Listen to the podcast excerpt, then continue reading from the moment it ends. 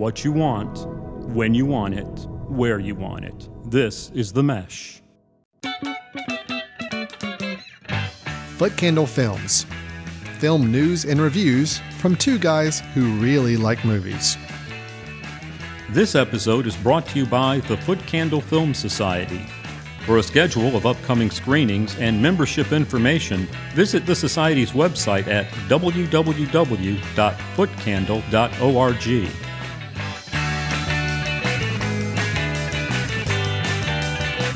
Hello, everyone, and welcome to Footcandle Films here on the Mesh.tv podcast network. My name is Alan Jackson. Across the table from me is Christopher Fry. Chris, how you doing? I'm doing well.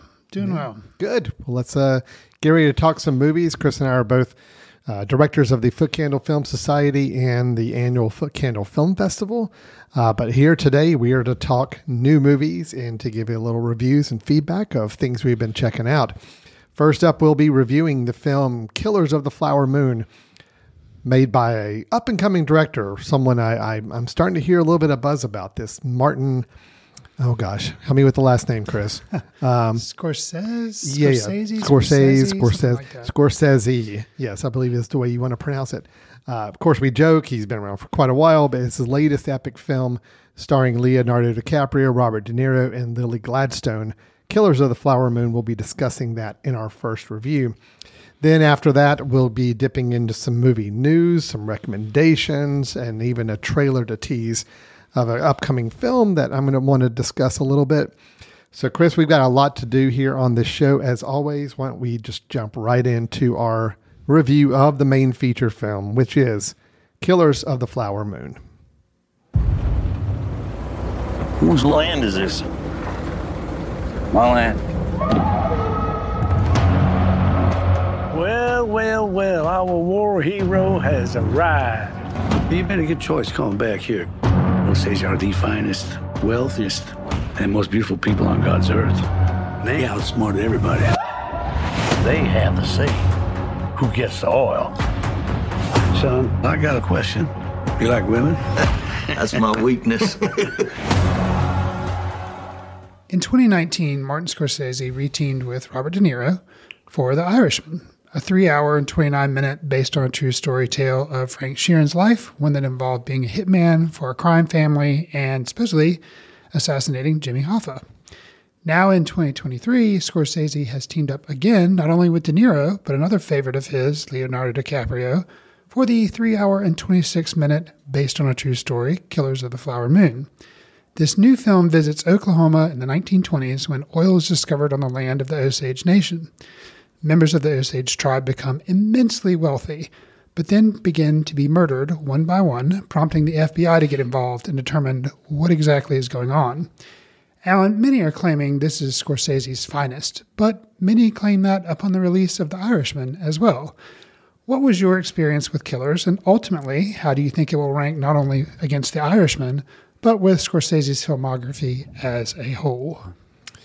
Right. Um, and I am a big Scorsese fan, so I, I I'm excited for any film that he puts out. Honestly, I've seen every film he's made, with the exception of Silence. That is the one I will cop to that I've never seen. Okay. um, it's on my list. It's on my list of shame as far as it being a completist and watching the the entire body of work of this director. So I am always very eager and excited to see uh, a film. Uh, for me to go out on opening night or opening night weekend to a three and a half hour movie by myself, I might note too, because my entire family skipped out of town uh, that night. So it was just me. And uh, it would be for a Scorsese film that I would pull that off and do that for. Gotcha. Um, I think Killer to the Flower Moon works really, really well. Okay. And I thoroughly enjoyed and appreciated this film. Where does it fall in his uh, filmography? I, I think it is top tier. Um, I don't think it's his best. I mean, I, I, I that's a high, high bar. I, Sure. I, I think top tier uh, Scorsese is a good enough mark of saying, yes, this is worth the hype. This is worth the the investment of your time and ticket price to go see. Um, I do have some concerns about it, or things that I felt like were missed opportunities, or things that I wish the film had done more with. But on its surface, what we were given, what we were produced, I think thoroughly engaging, thoroughly entertaining. And I hate saying entertaining because it's a very, very dark uh, film. It's a very, very upsetting film. It's a very, uh, yes, it, it definitely is telling a story that uh, honestly, I think the reason I, I, connected with the film so much is I, I knew nothing about this story, the underlying story of the Osage Nation back in the 1920s, as you were describing. This, you know, this uh, uh, this Native American group that became so wealthy because of the the land that they were on, having discovered oil on it, but yet how uh, you know, the white settlers there in the area have found so many different ways to exploit that money and try to take control of that to the point where it does turn into a true Scorsese film where there are murders and there is crime and there is a mob like mentality with with a, a, group of people. So it definitely for anybody questioning why Scorsese would have made this film, I think once you get deep into it, you're like, I perfectly see why he wanted to make this film or was engaged by this story as well. Uh, so Chris, I, I did I did really appreciate this. I thought it was great. Uh, I want to hear your thoughts though before we get into some specifics about the film. So. Well, I likewise I I enjoyed the film. Um, I think I can't. Yeah, it's hard to you know having just seen it. It's hard to kind of immediately throw it into a ranking. Yeah. You know, because you'd have to go back and watch other of his uh, films. But I agree. I think it is, you know, in the top of his filmography. I think I appreciated it a little more. If I had to make a rush judgment, I think I would probably say I appreciated it a little bit more than The Irishman, just because yeah, The Irishman too. is more of what people stereotypically think with a Martin Scorsese picture. It's about the mob. Um, so it was like kind of like I'd seen him do that before, and it was still good, but I kind of felt like it was so familiar to me.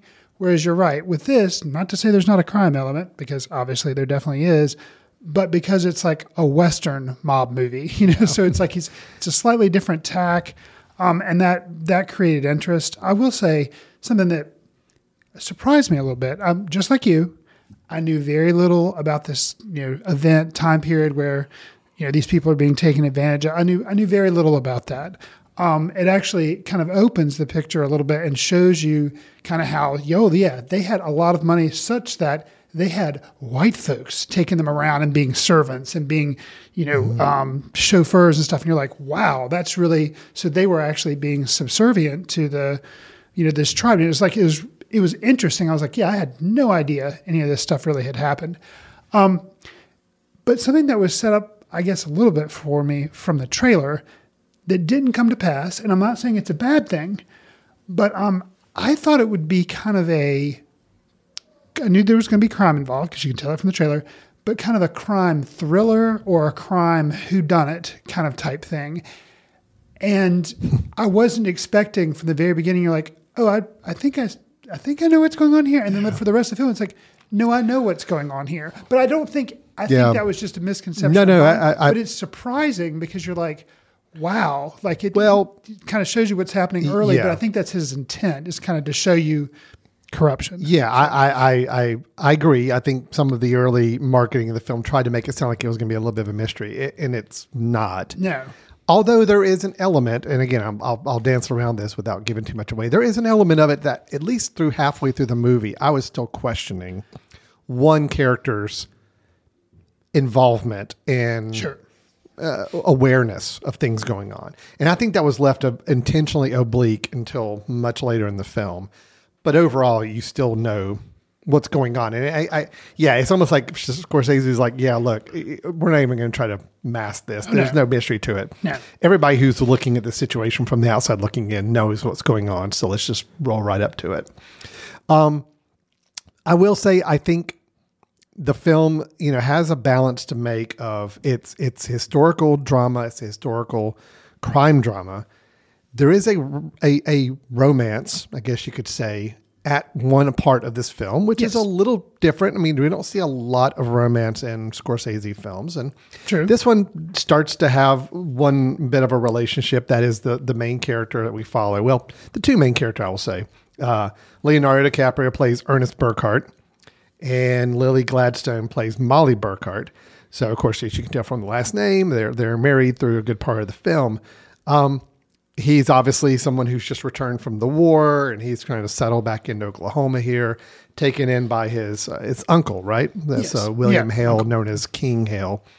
Um, he meets Molly Burkhart, who is part of the Osage Nation, and come to find out, you know, is also uh, privy to a very large uh, uh, land amount of land and amount of money, therefore. So you always question a little bit of the connection between the two of them and, and, and how much of this relationship is real or not. That part of the film and then her relationship with the rest of the Osage Nation and how they were dealing with what was happening around them mm-hmm. was my most interesting and favorite parts of the film. Right. I will say my disappointment in the film, the one thing I feel like it kind of let me down on is as we got later in the film, we kind of lost that track. Actually, there's a whole segment of the film where Molly, Lily Gladstone's character's hardly ever there. We have no insight from the rest of the Osage Nation other than a couple of scenes I think dropped in almost very expo- expositionally just to have them kind of comment on what's going on. But I felt like we lost their narrative and it became a very much a a Goodfellas, uh, you know, in the latter half where even to the point where there is a whole section all about people getting uh, uh, reprimanded and and um, done away with because of things are starting to unravel and people are having to be taken care of to make sure nobody talks. It's it was very very Goodfellas, which believe me, look, Goodfellas is one of my favorite movies, so I Sure. have no problem with seeing Scorsese pull off a sequence or a period of, of the film like that. But I do feel like we lost the Osage Nation side of things and their story for a good third, maybe even close to a half of the film, which I was disappointed by. Not that I was disappointed with what we got in return because I do like what we got. I just do feel like that was a missed opportunity. I felt like they tried to shoehorn it back in at the end to kind of remind us it was their story overall. But I do feel like it got a little more consumed with with the white man story than it did the Osage story, which that was a disappointment for me. Not enough for me to at all anywhere close to saying I don't appreciate the film. It's just it is something I feel like was a missed opportunity, and I would have loved to seen more of with it. Yeah. Um, what about some call outs on some some strengths with the film, uh, performance wise, especially? Anybody you want to kind of single out or really talk about as far as putting in a great job on the I think performance you know De Niro and DiCaprio. Um, I think this is some of the best stuff that I think both of them have done. Um, and I think I'll say I remember when the early press photos came out, they showed like the scene. I think it's like a dinner table scene, and DiCaprio sitting there with Lily Gladstone. People were like, "Oh, you know, you can't even recognize him." And I'm like, "Well, no. If I look at that, I think I can tell that's Leonardo DiCaprio." But now that I've seen the film, I will say that in many respects, yeah, he is almost unrecognizable just because he's playing such a I don't know, a, a very different character than I think he normally plays. He's not this smooth, dashing, debonair type person or somebody that seems to have it all together. No, that's that's not this dude at all. Um, very like he's he's yeah, he just it's very a very different looking role for him. Um, so that kind of took me back, but I think his performance is pretty good. A lot more subtle too than what would normally be. Like it's not a very I don't know. It's so he's so kind of even keel throughout the film. Doesn't his character doesn't really change.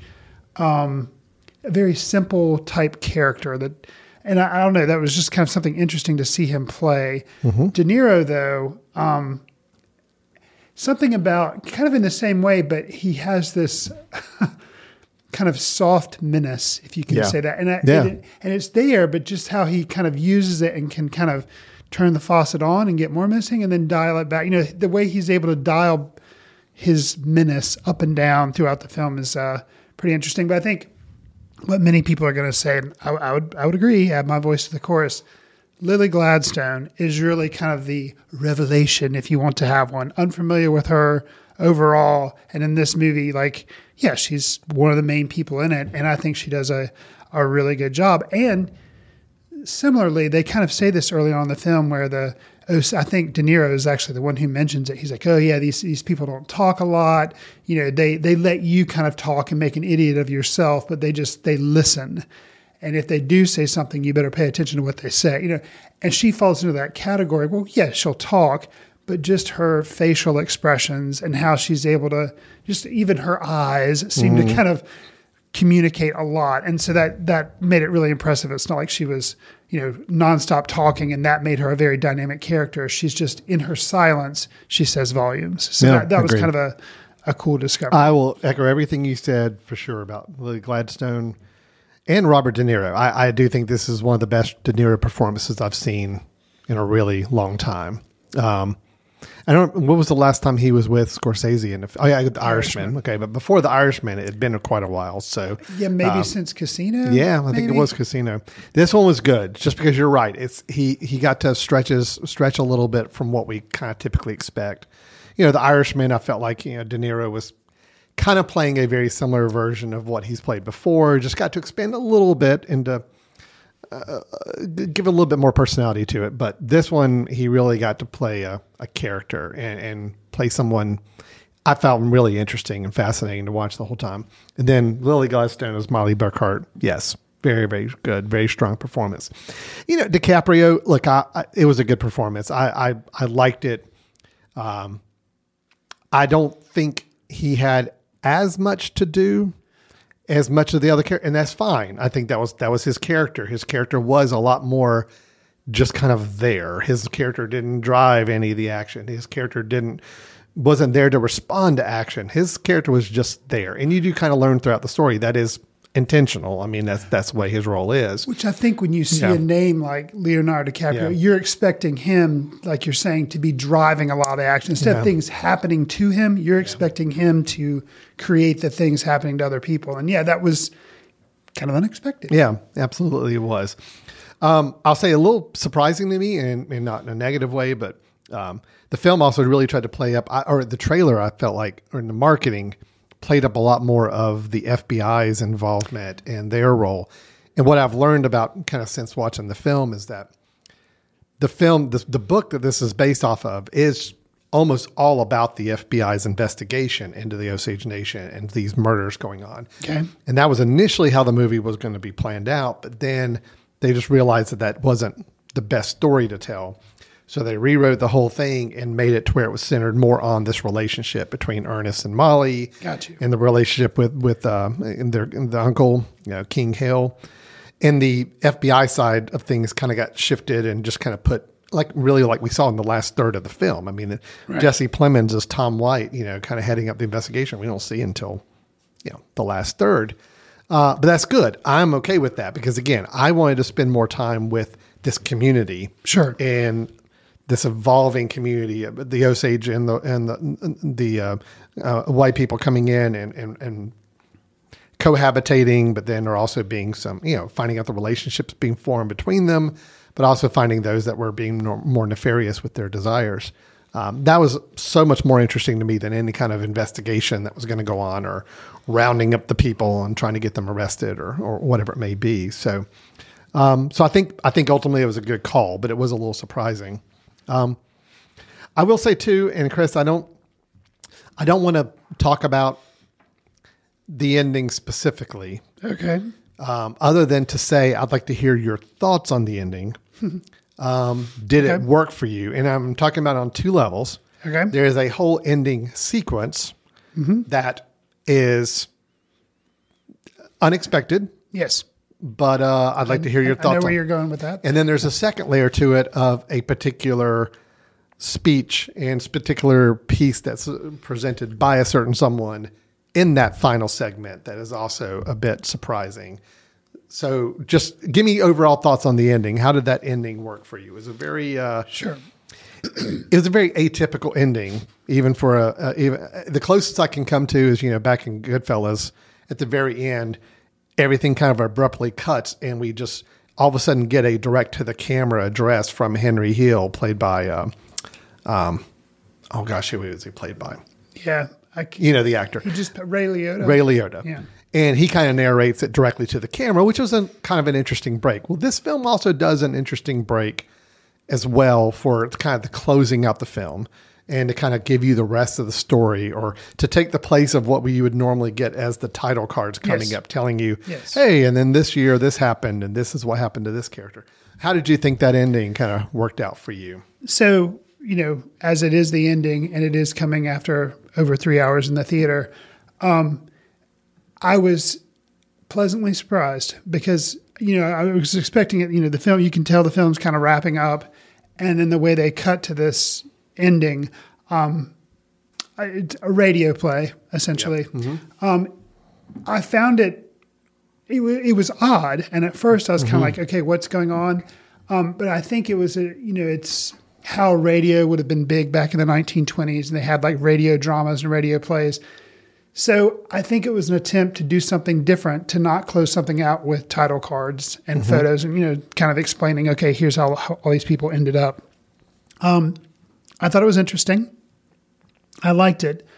Um, then there is kind of the final comments being made, and uh, the, Yeah, we can- the person they have doing that I think is interesting, and I think in a way, um, oh, do we want to say No, Okay. I think just leaving so it I as think- somebody interesting think it- coming up and making what was yeah. communicated to me through that. What happens? The person saying these final lines is how important this story and what it meant to this person, and it is kind of breaking the fourth wall, maybe a little bit.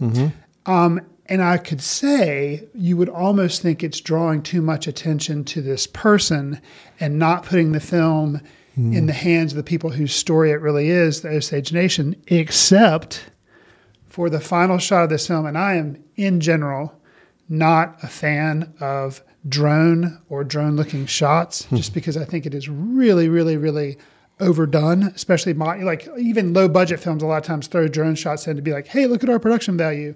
Obviously, Martin Scorsese doesn't need to do that. um, and I'm not saying it looks like a drone shot to me. It may not be, but it's definitely like a really high crane shot. But the concluding shot is of an Osage type uh, ceremony. At least I think that's what's going on. And to me, that was a good way to kind of return the honor back to the people whose this movie was about and what had Yeah. been happening to them. So, all that to say, it was different. It was unexpected. At first, I was like, well, it, it was like a whiplash moment at first. It was, yep. But for Martin Scorsese to give me a whiplash moment is actually kind of impressive because I've seen a lot of his films. I feel like a lot of times, you know, things are very similar, but this was different and it, it did work for me. But I Okay. could see how could it, it could really not work for some people. Yeah, I, I'm a bit conflicted on it. Um, I like the, I like the, I like the conceit. I like the the format of what he presented. I like the way it was for, uh, presented. It's more of the intent of what's being said, because I get it. the The radio play is meant to remind you in a way too that we as an American society have kind of turned it into entertainment. These Yes. stories. Yes. And that's how it was presented to people on this radio show. It is entertainment. Oh, you know, let's uh, talk about the mean villain who kind of murdered these people, and we're going to talk about all the sound effects and all that sensationalism kind of of stuff, it. right. So that is us as a American society. We've glommed onto that. So again, there's this story of you're telling the story of this horrific situation that happened to Native Americans uh, that were you know native to this land that we've come in and taken over. And it's a horrible story, and it's a Right. embarrassing story, and it's uh, you know to see it's turned into entertainment. But I mean, we got to keep in mind it's that's what Scorsese's doing as well. He's turned this story into a form of entertainment. Right. I feel like the message that we receive at the very end is trying to do a little bit of a mea culpa on that and say, yeah, okay, I get it. We've turned this into entertainment. We've turned this into a three and a half hour blockbuster movie that's being released in theaters across the nation. But I, I kind of need you to remember that there's a real human. There was there were real humans involved in this story. There was a real story here that we need to remember. I'm just conflicted because it's a little bit trying to play both sides. It's like it's trying to remind us, hey, we played this for entertainment, and we should be a little. Uh, it, it's it's a little. Um, it's a little pointing pointing the fingers at ourselves, saying, "Hey, we we do this as a society. This is how we treat these stories." But yet, this is also what it- it's probably why I'm disappointed that the whole latter half of the film I felt like strayed away from the Osage Nation's viewpoint and their story because it did turn it into a little bit more of a gangster entertainment film that I wanted it to be. So I, I'm just conflicted on the ending because I think it's trying to play all angles of this. I think it's probably the best he could have done given the movie that that he has. Um, it at least was an interesting ending. I will give it that. I did like the interestingness of it. but um, it's a little it's a little mixed message for me. So again, I just felt like the film missed out on a chance to really explore what the Osage were going through, and I just don't feel like we got it, especially in the second half. It was all about let's worry about what the white people that are causing this problem. Let's worry about like what's happening to them and how they're dealing with it. And that that wasn't was was as interesting to me. So little missed opportunity, but again, I, I still feel like as a complete picture, it, it was a really really fine film, well made. I appreciated it and enjoyed it all the way through. Just feel like there was some missed opportunities with the story. Hmm. So Yeah, I don't. I don't know that I. I definitely don't share that misgiving. Um, Yeah, I, I. I.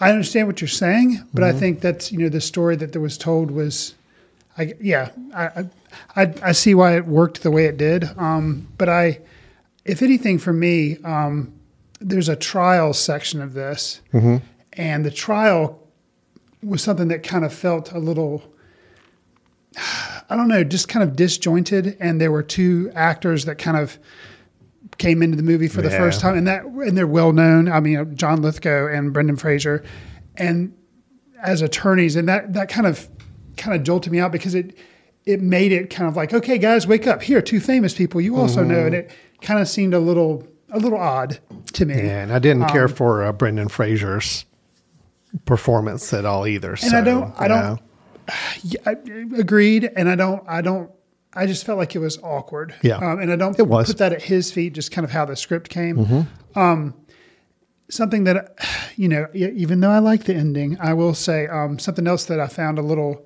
odd, and maybe it's just because I'm too much of a movie nerd, music nerd that it, it I saw it as much as I did. But Jason Isbell is in this film, Yeah. as well as Sturgill Simpson is in this film. both of them having pretty pretty, Pretty im- big- uh, impactful parts. Yeah, they're not just there Mm-hmm. briefly. And then the one that really made me kind of be like, wait, is that? Yeah, that's him.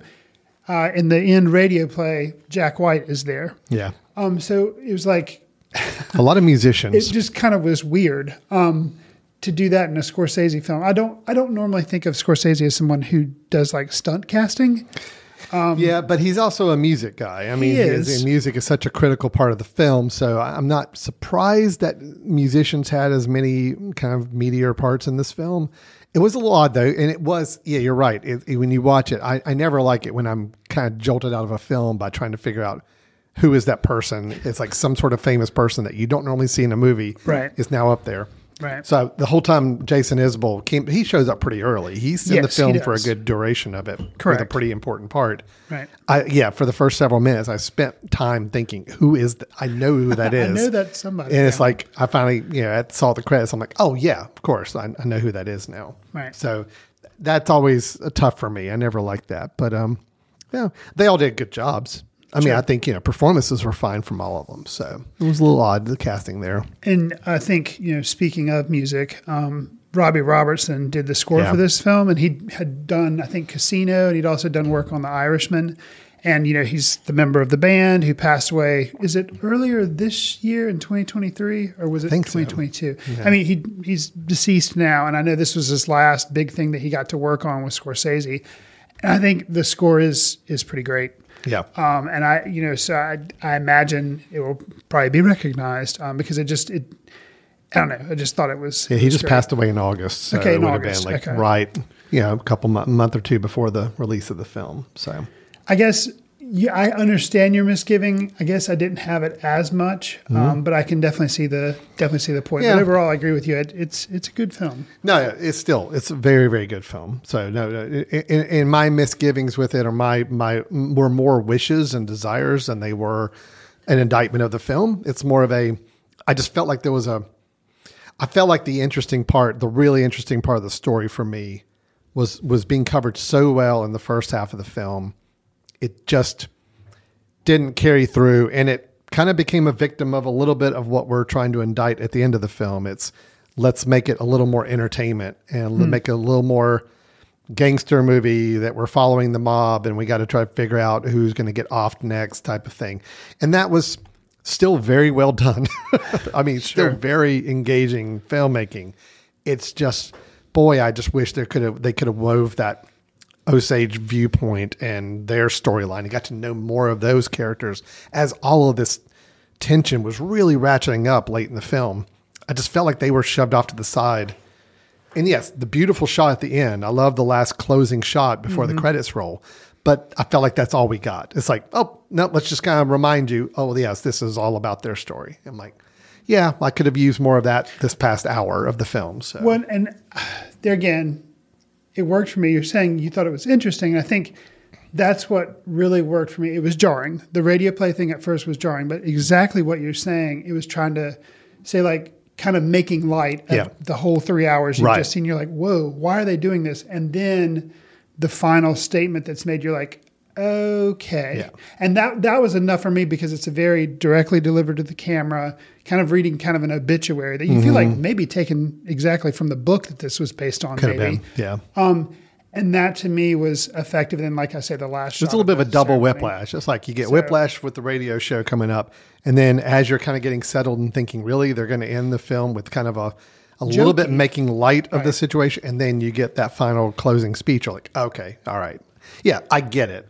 Sure. I get what the messaging is. I feel like it may be a bit contradictory to what the last hour of the film was doing for us the whole time, but um, but at least I'm glad that messaging was there at the end, and it did give some semblance of closing that I felt was was comfortable and satisfying at that point. So, yeah, that is Flowers of the Killer Moon, It- or Flowers Killers of the Flower Moon. I've really got to work on the phrasing of that, so I've messed that up a couple of times this weekend already. Chris, is there anything else we ought to want to call out or mention about this film? No, I, I think uh, I think we've I think we've uh, discussed it and kind of nailed down all the things we liked, just didn't like. Um, I do think, yeah, I, I think it'll definitely be a contender. I'll say come Oscar time. Yeah, I don't. I don't think there's any doubt about that. If anything, I'm going to be very disappointed if Lily Gladstone doesn't get uh, nomination for for her work. It'll be curious to me whether it's a lead actress or a supporting actress. Right. Um, I would argue, unfortunately, it's a supporting actress role because a good chunk of the film she's just not there. But I don't know. I, I, I've, I've Well, seen them make if- some stranger decisions her- on that. That whole like, it's basically a game that you play. It's like, okay, if you feel like the main actress is the more competitive field, then you put her and you know she's a lock to win supporting. So Yeah. it's you know, which is unfortunate because like you're saying, you don't. She should be a lead actress. Right, I just feel like, unfortunately, the film does regula- relegate her to the background. Sure. for a good part of the film, and that could push her into that supporting actress. I, I personally think De Niro's got to get a, I guess, supporting actor nomination as well. I mean, he's pretty prominent in the film, but yet, you know, you think about lead actor, it's DiCaprio is going to technically be seen as the lead. I don't necessarily feel like that should be the case either, but anyway, uh, some questions about how they're going to handle the nomination side. But this film will definitely be getting some. I'm, I feel pretty certain in saying that. I think this could be direct uh, um, um, uh, Scorsese's. You know, he's only won one Oscar for best directing.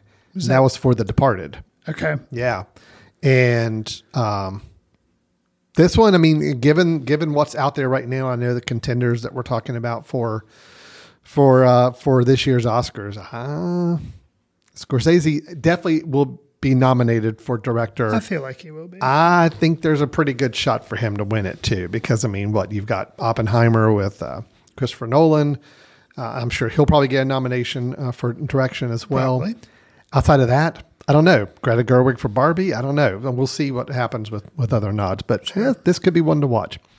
Okay, so that is Killers of the Flower Moon. It is out in theaters now. It will be on Apple TV Plus. I think I heard late November. yeah, sometime in November. I'm It's getting when, like but- five or six weeks in the theaters before it goes to Apple TV Plus.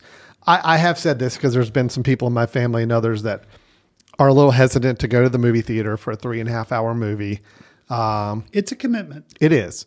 And I think there's a little bit of feeling like, well, it's going to be on Apple in like a few weeks. So we're just going to hang out and wait for that. Uh, this is one I think plays really well on the big screen. I do encourage that, but I'm also looking forward to watching it again when it comes out on Apple Sure. uh, as well. So I, I, yeah, I think for me, going to the movie theater has kind of an advantage for a really long movie in a way. Uh, I guess what like if I'm excited to see a movie, if it's a really long movie, I would actually rather go see it in the theater because then you're like, you know, you have to make a point. It's making a point not to be distracted by anything because you're not in your house sitting on the couch where you could Yeah, easily be like, true. you know what, I'm hungry. I'm going to go get a snack and then like Yeah. pause it for 20 minutes. So yeah, if you're interested in seeing it, I would encourage you maybe if you feel safe going to a theater or whatever to go to the theater because the experience is going to be to me more of an Oh, experience. Yeah, yeah. So, but I- yeah, if you're if you're like I just don't know if I can sit for three hours, then yeah, you know the good thing is it will be on. Wait a few weeks and uh, see it online. But uh, Right. uh, all right, that is Killers of the Flower Moon by Martin Scorsese. That was our review. And if you just uh, hang on for just a moment or two, we're going to take a very quick break. We come back. We have got a little bit of movie news. I've got a trailer to share that uh, I'm, I'm curious about and want to get Chris's reaction to, as well as mine. I actually haven't even watched this trailer yet. Okay. And then Chris will also have a recommendation for us of a film that we ought to maybe consider checking out if anybody's looking for some entertainment for uh, during their free time. So you're listening to Footcandle Films here on the Mesh.tv, and we will be right back. This podcast is sponsored by Jackson Creative, a custom communication agency located in downtown Hickory, North Carolina, specializing in online content creation. To learn more, visit thejacksoncreative.com. Jackson Creative, we tell your story. Welcome back to Footcandle Films here on the Mesh.tv podcast network. Alan Jackson and Chris Fry back here again. We had our review of Killers of the Flower Moon earlier, which we both really did like. Yes. I had some comments to make about it that I wish had been a little different with the storytelling, but please don't let that be seen as a sign that I do not like this film. I think we were just talking during the break. It's, it's like a I'm waffling between four and four and a half stars out of five, which again, that's a good high mark for me. I'm very happy good, with this yeah. film. Um, is that about where you are, or where are you at? yeah, this? I think so. I think I'm similar. Probably, probably more of just a solid four. solid maybe. four, Yeah. and I'm probably tipping more solid four as well. Uh, but again- for me, when it comes to Apple TV Plus, and you and I both probably will watch it again. Yeah. Then I'll probably have a more a better idea. Could it be. Yeah. All right. Well, let's move into something uh, a little different. I want to share a, a bit of interesting news, and it's not even really news. It's an opinion Okay. about a uh, from a director talking about a, a a beloved franchise that I want to get your thoughts on. And but also this director has a movie coming out very very soon. There's a trailer for the film. I want to share the trailer with you as well. So yeah, all that mystery I will explain here in a moment. um, director Matthew Vaughn. Okay. Okay. You may know him from let's see. He he's made the the Kingsman movies, which yes. Yes. Not the uh, biggest fan. No, no, not the biggest fan e- either. There's been three of them. I believe so. I saw the first one. I did too. I don't think I've seen the sequels. I don't think I have. I think I saw the second one was The not. second was like Golden Circle or something. yeah, not And happy then with that. And then there was one that had Ralph Fiennes the in it. first Kingsman or something Yes, like that. that's it. Okay. Okay. But he's also made some other movies. Uh, he made the film uh, Star. Was it Stardust? Stardust, which I liked, had Yeah. Robert De Niro's based off a um, Neil Gaiman story. Right. So, So, that was that. Also, he did one of the X Men movies, the X Men First Class, which I actually really liked. That was one of Oh. my favorite of the X Men was films. that kind of like when they rebooted stuff? Okay, Mm-hmm. they yeah. brought Fassbender in to Yeah, be yeah, yeah, yeah. Right. Um, Yeah, yeah, it was good. So anyway, um, he has got a movie coming out pretty soon called Argylle, which I'm going to show you the trailer for in a minute. Are you familiar with this? I I believe I am. Have you seen the trailer for it? Yes, but yeah. Okay, all right. So we'll talk about this. Okay. I'm curious. I haven't seen the trailer. Okay. Um, I'm just curious Sure. about the film in general. It is being touted as a little bit of a kind of a big release coming out in I think January. Maybe I'll I'll verify that for sure. Okay. But Matthew Vaughn had uh, kind of an interesting news item, and it just brings up a good question. Uh, he got talked to in an interview, I guess, while he's out promoting this film, Argylle. Sure. Uh, and he was asked if he ever considered or would want to do something with Star Wars, the Star Wars franchise. Okay. His answer was is that uh, if they ever came to him to do Star Wars, he would want to reboot it, meaning Luke Skywalker, Han Solo, Darth Vader, all those characters, but completely reboot it with those characters, a new telling of that story. Now, we've had Star Wars conversations for years Yes. many many directors coming in and talking about their ideas for continuing the saga many of those directors ideas we've never seen the light of day they kind of got shut down or Yeah. canceled Of course, the, the, the, the series has never gotten away from just still talking about the original story of these main characters, and now we're just experiencing offshoots of those those characters. But Chris, let me just ask you from a theoretical standpoint: if somebody, if a director, let, let, I'll even make it easier. If it was a director you liked, came up and said, "I'm going to reboot Star Wars. We're going to start it back from ground zero. It's still going to be similar characters. It's still going to be similar things, but we're redoing it, just all new, new casting." Maybe put a little fresh spin on some of the characters, but it's still going to be a rebooted. Like forget everything that happened, starting fresh. How? What would be your your thoughts on that? I, I think I probably, you know, and usually, I, yeah, I, I, don't think I'd, I don't think I'd be on board. Um, to me, a totally original, like doing Rogue One, where it's you investigate the past, but you put, you kind of learn something new about it or something. That's where, if you're going to go back to original material, that's what I'd rather you do. Or even like, um, we talk about all the things that have re- been redone from Disney, where they take the Little Mermaid and they do a live action. So they're like telling the same thing, but they're reimagining it. Mm-hmm. To me, that's pretty boring. Now, what wasn't boring was Maleficent, where they go back to the Tale of Sleeping Beauty, but they do something a little different for, with it, um, tell it from a different perspective. So, yeah, I just hearing what you said, I don't think I would be that into it. But if you got somebody like Quentin Tarantino, where you put his dialogue with a space with Star Wars and some of his like maybe twist type mm. stuff, maybe it could work. I guess you've paid. You know, Matthew Vaughn was the person who said it. I'm like, eh, you know, his his stuff doesn't in general work for me, so I'd be really leery of it. So I'd, I mean, you know, I'm all, and I, if you have such an original take on the universe, then just do it with some original people, not with mm-hmm. character or not original people, but do it with some different characters. So I guess that's kind of my my feeling. What what do you th- what do you feel? I don't know. I don't know. I'm honestly torn on it. I think it really depends for me who the director or who are the creative vision behind it is. Most people, no, I would not be in favor of this idea. But you toss out an idea like a Tarantino or a, I don't know, somebody just with a really interesting creative vision doing it I don't know. Like Christopher, Christopher Nolan. If Christopher Nolan said, I'm going to jump into the Star Wars universe and redo, we're going to reboot Star Wars from ground zero, some similar characters. Like he did similar, with the Batman franchise. Yeah, but we're starting it. Good point. Because I think he was genius with the rebooting of the Batman universe, especially how we had kind of gotten the whole Batman franchise before that had gotten very stale and gotten very kind of cheesy over the top. It, it, went in a direction I was not happy with it. Sure. He came in, rebooted. It's the same characters. Yep. It's the same basic story, but he obviously added a very uh, different take on it, and it worked beautifully. So yeah, I think it depends on the person. I don't want Matthew Vaughn doing it, okay. but I'd be happy sure. with a select number of people maybe considering it.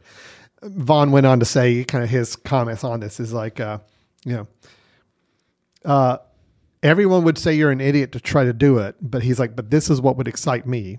Why are the characters so hallowed from that 1977 that you can't redo them for a new audience? Hmm. Uh, he said, that's what I would do. He said, everybody's going to go bat blank crazy, but let's bring it on. Okay. If you want a new generation, make the movie for them. The old generation, hopefully you made it well enough that they go, oh, okay, I'm enjoying it. Okay, so you you know clarified a little bit. So if he's just if the thing is recasting the characters so other people can play Han Solo or Leia or Luke or all these people, I don't have a problem with that. But if it's going to be the exact same beats of the story, I think that would be boring. If you do something like Solo and you have um, Alden Ehrenreich playing, you know, him, that didn't bother me. A lot of people like, oh, he's not my Han Solo. Like, I can get over that. You know, the if it's a good enough actor yeah. and the story's good enough. So, yeah, recast the recast everybody and tell like a similar story, but somehow, yeah, then maybe that would be interesting. I, I don't know. Yeah, yeah. Uh, Kathleen Kennedy, you know, who's kind of the oh, yes. keeper of the Star yeah. Wars universe on Lucasfilm. Yeah. Um, the, uh, she had said last year that uh, um, it said Vaughn's. Well, she didn't say this, but Vaughn's likely not going to get an opportunity anytime. This is from uh, Vanity Fair. Vaughn's likely not going to get an opportunity anytime soon to remake the original films. Kathleen Kennedy had just told Vanity Fair last year that Lucasfilm is focused on expanding George Lucas's universe beyond the Skywalker saga, not planning to tell new stories with new actors playing those iconic characters. Gotcha. she goes on to say, quote, we also can't do something with Luke Skywalker that isn't Mark Hamill, she said in the interview. We're not going to suddenly try and do that. So Gotcha. they're pretty locked in on that's never going to happen. Luke Skywalker will always be Mark Hamill. And if Mark Hamill's no longer with us, Luke Skywalker, obviously in the films, no longer with us. Gotcha. So that's just that. They're not going to recast him. They're not going to redo it. Now, again, that's Kathleen Kennedy saying that. Money always talks. We Sure. could be 10 years from now. They could up and say, oh, well, yeah, we are going to redo everything. I don't know. Um, I, I just, I'd love to see a very creative take on the Star Wars story uh, a very unique, very different take on it. And I would not mind if it's basically the same characters, just replayed by different people, if it was being done by someone with a really unique vision for telling the story. That's it. But if it's just going to be retooling it just because we want younger people to like Luke Skywalker and see a younger like Luke Skywalker, no, I'm not interested in that. That's Right. that's no good. okay. Okay.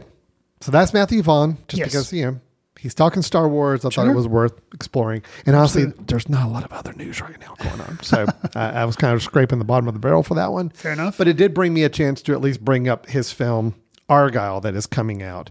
This film is expected in February 2nd, 2024. Okay. Um, Yeah, you know, I'm I haven't watched the trailer for this. I'm already just torn on it just for several reasons. One, Matthew Vaughn's very hit or miss for me, and so, like like we discussed with his filmography.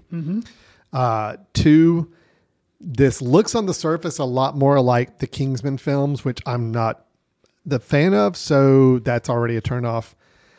On the positive side, Henry Cavill stars as Argylle, which I do like Henry Cavill. I kind of want to see him get a story, a franchise, a thing that he's like that like is his film. Okay. So that's possibility. And then of course I read the premise of the film. An introverted introverted spy novelist is drawn into the activities of a sinister underground syndicate. All right.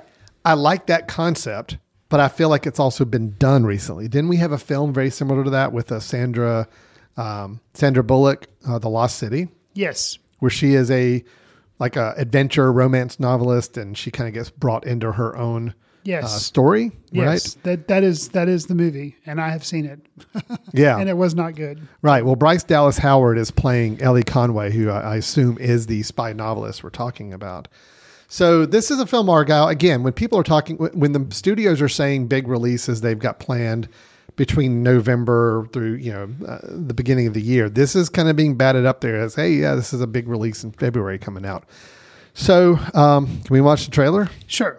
I'm just curious. I want to see what we're dealing with here. So, um, here we go. This is the trailer for the film Argylle.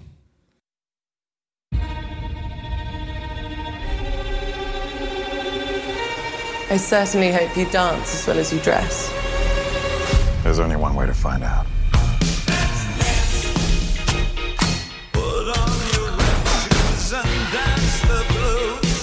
You and I, we're not so different. Agent Argylle. Little help? Hold on. So that was the trailer for Argylle coming out February 2nd by director Matthew Vaughn. Huge cast. I will say, I mean, before I get into the comments on the trailer, I, I really like this cast. There's a lot of cast members in here. I'm really, I like, I like watching. I'm, I'm a big fan of Catherine O'Hara, Bryan Cranston, John Cena, Sam Rockwell. It's a fun cast. Rob Delaney's in this. I see. Uh, love it. But it looks like the things I did not like from the Kingsmen just kind of amplified and played out again. And then the premise again, uh, just sounds like it's very done over already. Well, and you mentioned, which was a good call out, uh, the Lost City. yeah. And you said with the Kingsman, add in there Stranger Than Fiction, the Will Ferrell movie, Right. Sure. and then you've pretty much got this movie. Yeah, because there is an implication that what she's writing is kind of happening. So it's almost like she's predicting or foretelling what's happening in the spy world through her novels. Um, the film seems to be playing up that there is a twist of some sort. Even in their poster, it's you know the the the line on the poster is once you know the secret, don't let the cat out of the bag. And there seems to be in the trailer a moment of some sort of twist as well. So they're trying to play that up from a marketing standpoint and make it you know appealing of, of why. Oh, oh, I, I have a guess. You have a okay. I don't want to know. Okay. Yeah. Uh, Look, uh, this is going to be one I'm going to have to hear some early word about before I go out and check out. But the thing is, with the Kingsman, I, I remember when that movie came out, all the marketing of it and the way it looked and the style of it, I'm like, oh yeah, this is going to be awesome. I remember watching it. It's like, eh. It was more. It was a lot more style over substance, and it was a lot more flash over or over anything good. And uh, that was disappointing. It's why I never really got invested with the other films because I just felt like it's all style over substance. The trailer for this film, unfortunately, does give some of that same idea. It's kind of, um, it has like a Guy Ritchie feel to it Yeah, with absolutely. like the stylized explosions and action sequences. So Yeah, I did think it was interesting. Early in, you know, they're putting up cards up on the screen, you know, during the early part of the trailer, and it says from, they say from controversial, from the twisted mind, twisted mind of of, Matthew Vaughn. Matthew Vaughn. I'm like, okay, all right. I've never kind of heard it pitched that way, but they're definitely trying to play that up, Right. And then play up as some sort of twist in the film. Yeah. Um, but it's really interesting. Even the visual style of the film looks like the Kingsman. Even like the the use of the plaid patterns and some other things they use. It just was like, yeah, this looks just like his other action movies. And I don't know. Yeah. We will see. Um, I'm kind of curious, but at the same time, I don't have high hopes either. So Okay. that's where I am with it. Fair enough.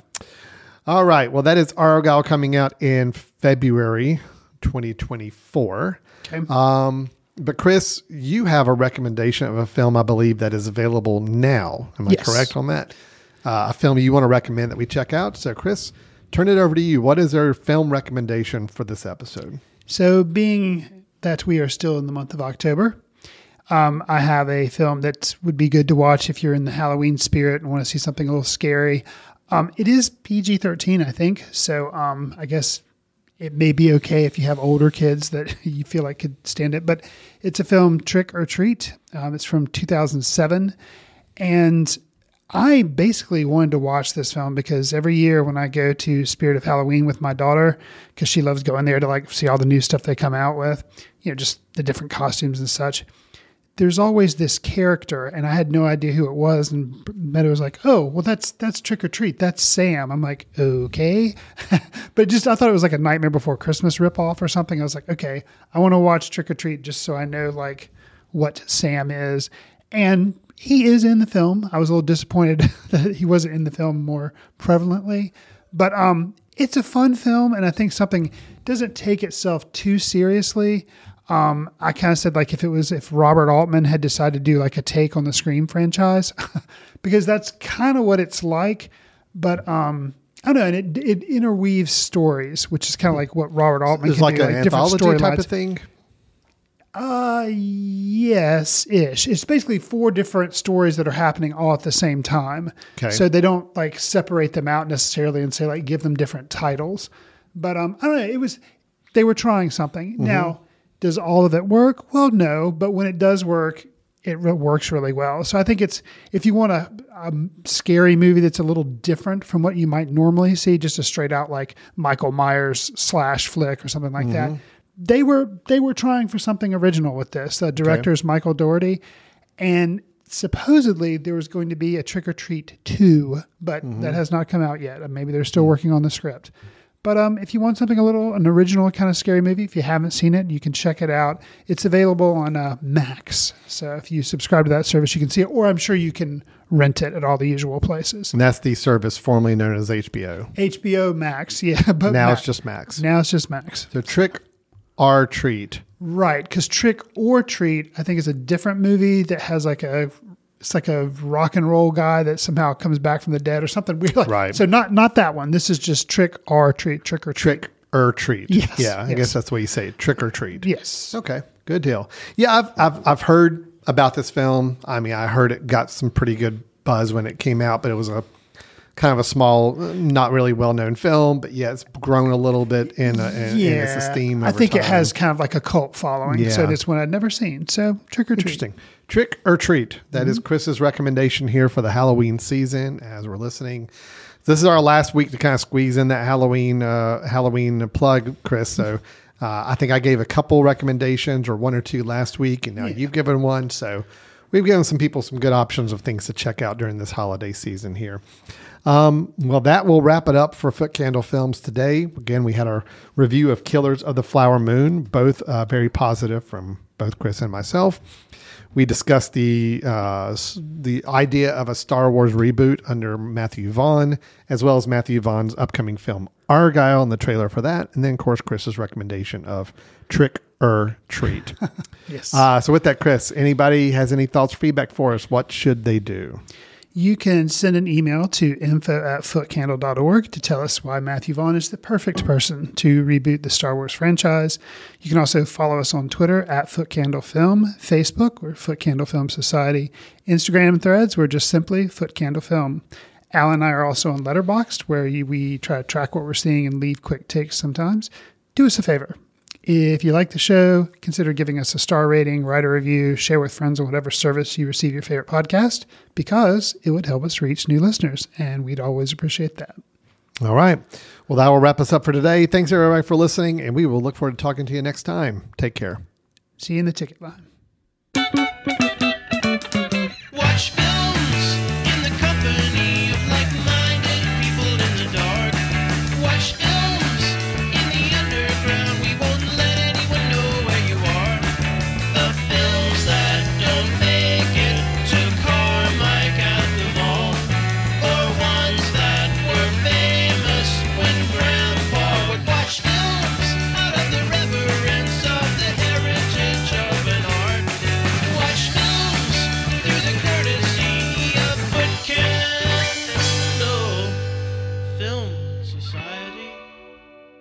Special thanks to Carpal Tuller for the show theme music. For more about Carpal Tuller, visit www.carpaltuller.com.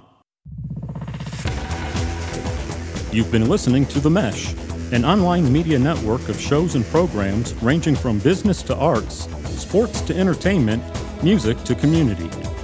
All programs are available on the website as well as through iTunes and YouTube. Check us out online at themesh.tv. Discover other network shows and give us feedback on what you just heard.